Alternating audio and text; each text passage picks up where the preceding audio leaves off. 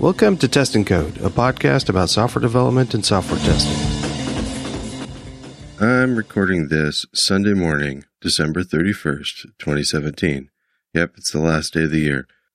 On today's episode, we're going to talk about test driven development and test first programming. But I'd like to do a look back on what happened in 2017. So I've had, um, I think I counted the other day, I think I've only had seven episodes besides this one come out this year. I'm, I was shooting for more than one a week at first, so that's a it's not that great of a track record. I'm really shooting for trying to get more out uh, in 2018. So why didn't I? What what was going on? Well, there's work, of course, and uh, trying to spend time with my family and my rabbit, who right now my stupid rabbit. No, I love her, but she's um she's in the room with me and she's making kind of a lot of noise. So if you hear some weird background noise, it's probably the rabbit.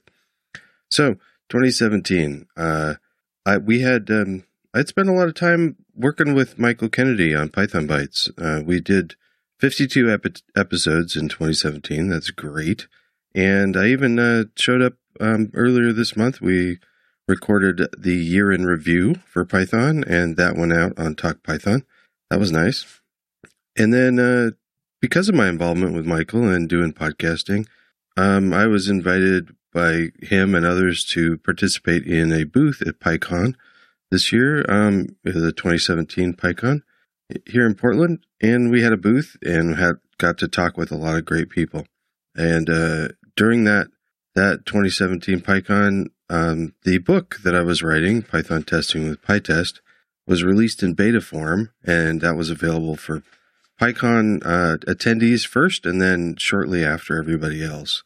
The first edition hard copy was released in September, and I've really had a great reaction to everybody. I, I appreciate everybody's support of that book and and continued support and continued telling me that it's affecting them and I people send me pictures of them them with the their copy of the book all over the world and that's pretty cool. It's a lot of places I've never been.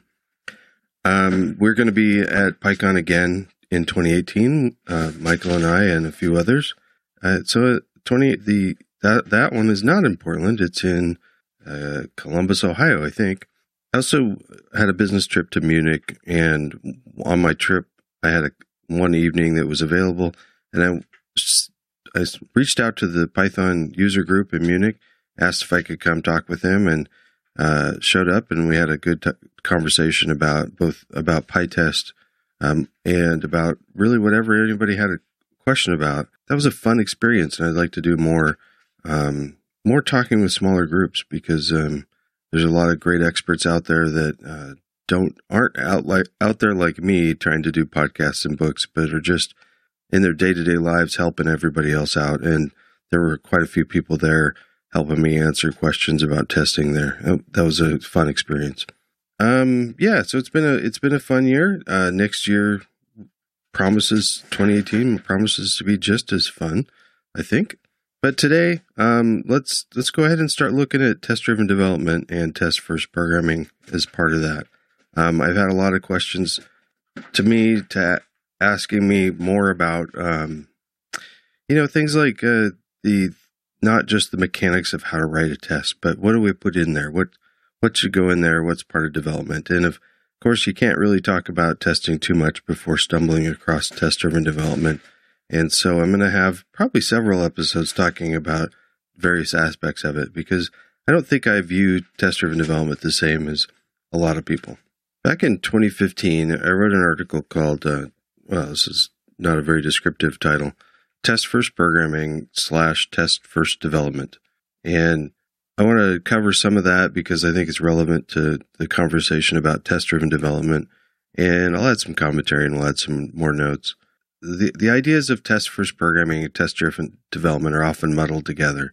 However, test first is powerful enough um, that I think that it stands on its own and should be studied separately. Test driven development and many other agile practices build on test first. So I think it's just not just about remembering the past that we should study test first, but the lessons for test first are still very important. In in concept, it's quite simple. Before we had XP and, and test driven development and Scrum and everything. We had some notions of, of waterfall. There's a idea that we've got some specifications and you write some code, you write some tests, you have some QA people or some other group or the developers write tests afterwards to make sure it all works. And that usually blows up because the testing takes like really long because you find problems. So the idea uh, around test first is well let's let's uh, let's write those tests first before we get into the uh, development, and it'll help us during development. So essentially, I've written I've seen it written down something like first write the specification for a feature, then write the te- some tests to fit the specification, and then write code until all of the tests pass. That's that's kind of essentially it, really. Um, but I don't think that those three steps are quite as helpful as they need to be. So um, I've broken it down. I've got a seven step plan that I've listed, but I, I want to talk first about the specification. This idea that you have a specification to start with is a is a little flawed. If you have a specification, it might be vague, it might be incomplete. It's probably subject to change during during the course of development.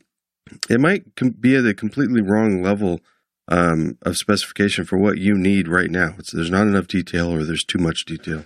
Um, it also might might not cover the failure cases. It just tells you how things ought to, ought to be working. And the specification for a feature might uh, contradict other specs uh, for other features. But the most common problem is there really is no specification. There might just be a, a simple phrase in an email requesting a new feature or or just a task assignment or a bug report or a story in describing what you ought to do, and that's not much of a specification. Instead of those three steps, starting with specification, let's think about it differently, because um, because really, test-driven development and test first is often not about a specification, but about what the developer thinks that the software should do. So here's the seven steps. First, think about what you want to do. Then uh, think about what it looks like from the customer's perspective, or through an API, or through through the function through the calling function. What what is your functionality going to do? Think about how to test it. Now, when a lot of people freeze up when we say think about how to test it, but but just think about it as what if you ran it, how would you know that it was working? Next, write just write the happy path test case. That's kind of how you write it if you were going to test it in the in the REPL or through the user interface. Just write that in a test case. Then write your production code you've got your code, you got your test, and if it passes, then expand expand your test to be, have more complete behavior coverage, and then uh, write production more production code to cover to pass all those more tests. So those are the seven steps, and I, and they're listed in the old article that I'll link to. However, each of these is way more complex than just one line implies. Each one of these is done on every feature, every behavior, every fix. The steps are in order. It is a progression. There's also loops, iterations, revisits. Parallelism is possible for some steps and welcome. That means you can you you can throw more people at at the tests and implementation at some stages. It might make sense. So let's jump into them a little bit more. Think about what you want to do. Collect requirements if you have them for a feature. Define the feature. it should be, at least be defined in your head. Try to understand the customer problem that you're trying to solve. What's the real core requirement to solve the problem? If you don't have, even if you don't have written requirements, you have an idea of what the thing ought to do. And I think it's important to write that down, uh, even just on a little, on a couple pieces of paper to understand, just so you have an understanding of what the big picture of the feature is before you jump into the code. So now's a great time to nail down what the minimum viable scope for the feature is. Not all of the different corner cases, but the first iteration should stick to the minimal scope. You can expand it iteratively after you have something to work with. So, next, think about what it looks like from the customer's perspective. What's the API going to look like? Does this solve the customer problem? Is it clean? Is it awkward? Can you imagine using that API or that user interface? Is it easy to explain? What's it going to look like? What's it, what are the input elements needed? Does the customer have those input elements or the, the calling function? Are they really needed, or are they just things that you want to pass in for other reasons? Is it reasonable for the user to know that information that you're asking for? So these are all API questions. We're, we're talking about design here. I think it's really good to think about design in this manner all the time. Just get in the habit. If you're writing this stuff down and you think, you think maybe you're just trying to convince yourself that it's right, that maybe you're there's some fishiness to it, or maybe it's still a little awkward, get some feedback. Grab a colleague out of the hallway, ask them to look at it, and uh, and take a look at some of this stuff. Even write this stuff down in a document and, and push it through as a code review to try to get other people involved and comment on it. If it's an important feature that you, it's it's way more important to get get feedback early if you can. I recommend even doing that uh, during implementation. You can push it out, say I want some feedback on it, and then just move ahead to the next stage. But um, as soon as you get some feedback, it might alter your course. Third, think about how to test it. How do we know if the feature works? How do we know if it's not working? What can go wrong? Can we check for that? What is what is the mission critical part of this feature? How can this be tested? Is any API missing to allow automated tests to interrogate the system for error conditions? Uh, this is important. There's a lot of times where things could go wrong. You can think about how something could go wrong, but there's we haven't included an API, even a back, even a debug API, to check to see if that was the case. It's, this this is oftentimes a, a good time to start adding some API that's not available to end users but is available to tests and developers. What's the riskiest part of the feature and how can that be tested? I'm asking a lot of these questions because you can just assume for complex functionality and complex systems, you can't test it all. You can't test everything. So we're trying to figure out what are the most important test cases. And while your head's in the game of trying to figure out what the API is, what the customer needs are, and how the thing is supposed to work is the great really the perfect time to ask yourself those questions of what are all the what are all the, the test cases that are really important to be covered for this. If you've got people around, you can uh, just give somebody a call or talk to go go ask somebody or pull pull together a few people in a meeting and and and talk about it. So about the happy path test cases. This is the fourth step. Writing the tests allow you to use the API. If the API is cumbersome, the tests will be a pain to write. If so, change the API. Make it easier to use. It's one of the great things about writing tests during de- during and before development is that you get to you get to use the API before you're committed to before it's expensive to change it. Write enough tests to satisfy the following. The feature is being tested the way the customer would use it, and every function of the API is being used by at least one test. Are the functions left over the, are there functions left over that you didn't use? Can you remove this API function without limiting the user? If you can, then do so. Take note of all the things that you needed to test that weren't captured in step three. While you're writing the Happy Path test case you, and looking through the needed or unneeded API, you might want to change the full test coverage that you needed. So now write, write the production code. Write the production code to make one of the tests passed. Keep going until all the tests passed. Since I use PyTest, I rely heavily on Xfail. So if I've written all the tests and I have no code, they're all expected to fail. I mark them all as uh, Xfail. I, I can do this. I don't always do it, but it is a possibility. Take note of the things that you'll need to test that weren't captured in the in the steps three and four. What are the three and four? The thinking about how to test it and the happy path test case. So while you're writing production code, you're going to stumble across things that need more tests that are needed. You can just add them to the list of things that could be tested. You don't have to write the test right away. Take note of the features that you want to add but aren't needed to take them at, make the test pass. There's all all sorts of it's really natural to want to add bells and whistles and new features and once you get in it you're like, "Oh my gosh, the user might want to know the how many uh, to-do items there are or or other neat things. We should, we should just add that okay, it's good to think about that stuff, but don't just go implement it right away. Just capture the ideas somewhere on your to do list or your someday maybe list. Do it in an, a future iteration. Uh, especially, it gives you the opportunity to prioritize prioritize things. But while you're developing code, don't ignore your uh, ability to think about uh, new functionality that might be easy to add, or you know notes about functionality that you know you're going to add, but they might be kind of hard. But Write those down. Don't lose them. So, number six, expand the tests for more complex behavior coverage. So, we've got our set of tests. We've got a happy path test case. We've got some production code that makes a, test pass. Um, oh, wait. uh, keep going until all the tests pass. That was part of step five. So all of our tests pass passing now.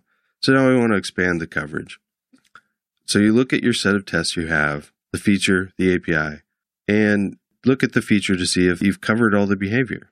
Are all the error conditions tested? Have you made sure that the critical and risky parts of the system are tested fully? So there, while you're looking at that, it might be, you might notice that there are new tests that need to be written. Um, and uh, this coverage bit is a little bit tricky. It takes a lot. There's a lot of skill, skills and tools that we'll talk about in future episodes to try to come up with how do you tell if you've had enough tests. So I'm gonna kind of skip over this part a little bit because um, it it deserves a full episode or two or three or more in itself.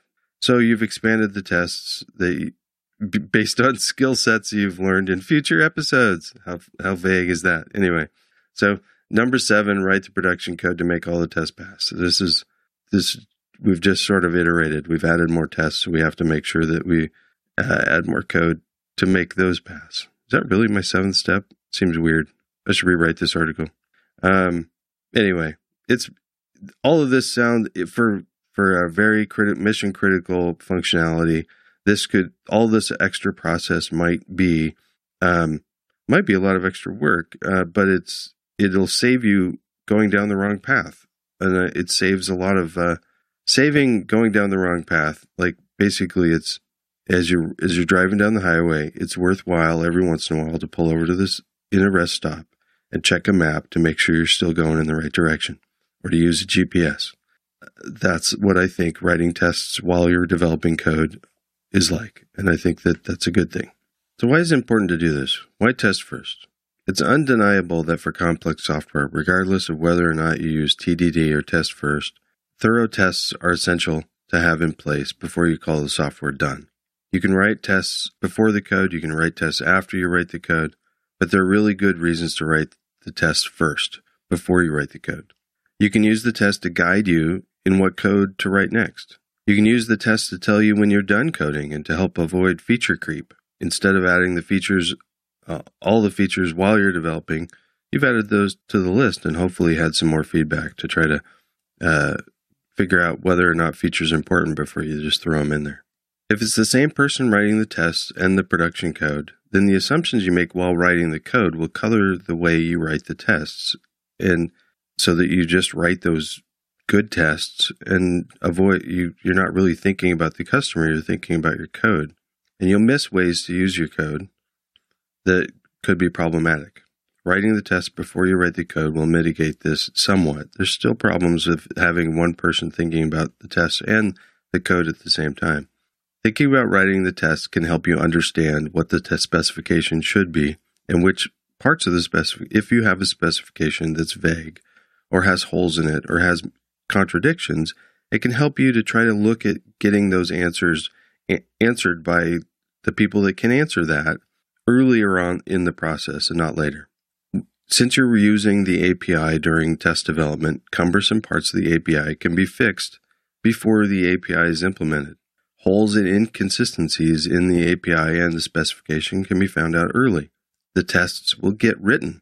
If you put off tests until the, the until after you think your code is done and you've maybe dog fooded or demoed it manually, there's a reasonable chance that you will ship this code before you have your automated tests done. And then your customers will find the bugs that your testing could have caught. And that's what people think about when they think one of the things that people think about is you could potentially ship bugs. But there's a really big, uh, a larger risk there that I think is a larger risk. And that is you're going to put an API in production that might need to change. If you write the tests af- after you've shipped, during your testing, you might realize that the API really sucks and you have to change the API. Now you've got a backwards, you've got a problem with backwards compatibility. If you change the API, what do you do? You have to make a decision as to whether or not you're going to uh, keep supporting the old API and have a new, easier to use API, or if you're going to make backwards compatibility changes. It's way better to make those decisions before you've shipped that that release to customers. So be honest, you're going to do some testing anyway to make sure your code works. You're going to do manual testing or dog fooding or just trying it out. Why not just go ahead and write some functional tests first and use those to help development and develop and debug your code?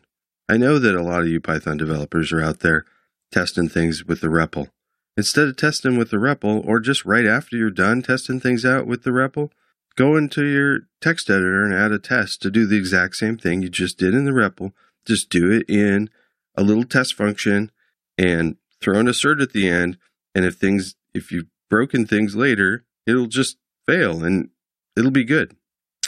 So my description of what test first development in test first is will sound a lot like test driven development. I do think the line is blurry, and to be honest, my version of TDD resembles uh, what I presented here a lot closer than a lot of versions of TDD. I think the status quo of how we're teaching testing to everybody uh, it gets me riled up, and uh, especially in the evening, if you talked with me about it, you, you, it'll be animated and you'll be amused. Anyway, I don't want to leave it right here. I I want to cover one more thing. So that's that is test first development, and it does fit together with test driven development quite a bit. So uh, instead of leaving you hanging about my thoughts on test driven development, I'm going to point you to a lot of the thoughts that I captured in a article it's called "Is TDD Dead?" And um, of course, I didn't come up with that name. This is a this is a talk with um, this. There was a talk in 2014, a series of talks that was that was kind of started off by a Rails conference talk by David Heinemeier Hansson, uh, uh, talking about TDD being dead or long lived testing. And then he wrote a bunch of blog posts about it. And then he had these, there were these conversations between him and Martin Fowler and Kent Beck uh, to talk about it. But so I have a write up um, about what my opinions and how, how this all went and links to all these talks. But I want to pull a couple bits out of it. So, my opinions. I love test driven development, but my version of test driven development is probably quite different than yours. Ever since I read about test first programming and TDD in the early days of extreme programming, I grabbed onto it like a shipwrecked survivor holding onto a flotation device. When taken as just a darn good idea and a goal, TDD is superb. When taken as the only true professional way to do things, it's just as annoying as waterfall. I think TDD is most useful when used at a system level. The system where you the system is where the users interact with the software. So that's where the most of your tests should be and the tests are most important. Focus on what customers need your new functionality to do. Customers on focus on what customers need your new functionality to do and whether or not your functionality is fulfilling that. The first test should be your feature is your feature actually satisfy those needs as a system. Functional system tests from the user perspective. Isn't that what's most important? I want my code to be agile, to be adaptable, to be able to refactor it whenever I want to. It's the user system tests that I really don't want to break. A redesign of part of my system may break many unit tests, but it better not break any functional system tests. So isn't system level the level that you should place the most um, effort in your testing? I think so. So most of my contradictions between me uh, and the rest of the world is wh- where to place where the tests should go. Should they be at the unit level or the system level? And I think most of them should be as high in the system as possible. But both functional system tests and unit tests are important. Functional tests, fun- I think functional is a little bit more important because that's what the customer the customer cares about, and it helps me refactor more. But unit tests are great too especially the tricky parts of your system. I heard a rec- I heard a recently uh, I heard recently a great rule of thumb. If you feel like some class or method needs an explanation with a block comment, this bit of code needs a unit test. Or maybe it just needs refactored or a better name. But anyway. Also unit test the parts that are likely to fail, the parts you don't understand a lot, the parts that keep you keep getting questions about. And then bigger parts, subsystems, sublibraries, different steps in a stage development. Test those individually. Um, these are all great things to do, and I I'm not telling you to not do those. But I'm going to leave it at that for now because I think this has get gotten a little bit long winded and preachy. But thank you so much for your support in 2018, 20, in 2017. And I look forward to talking with you about this and a lot of other great topics in 2018.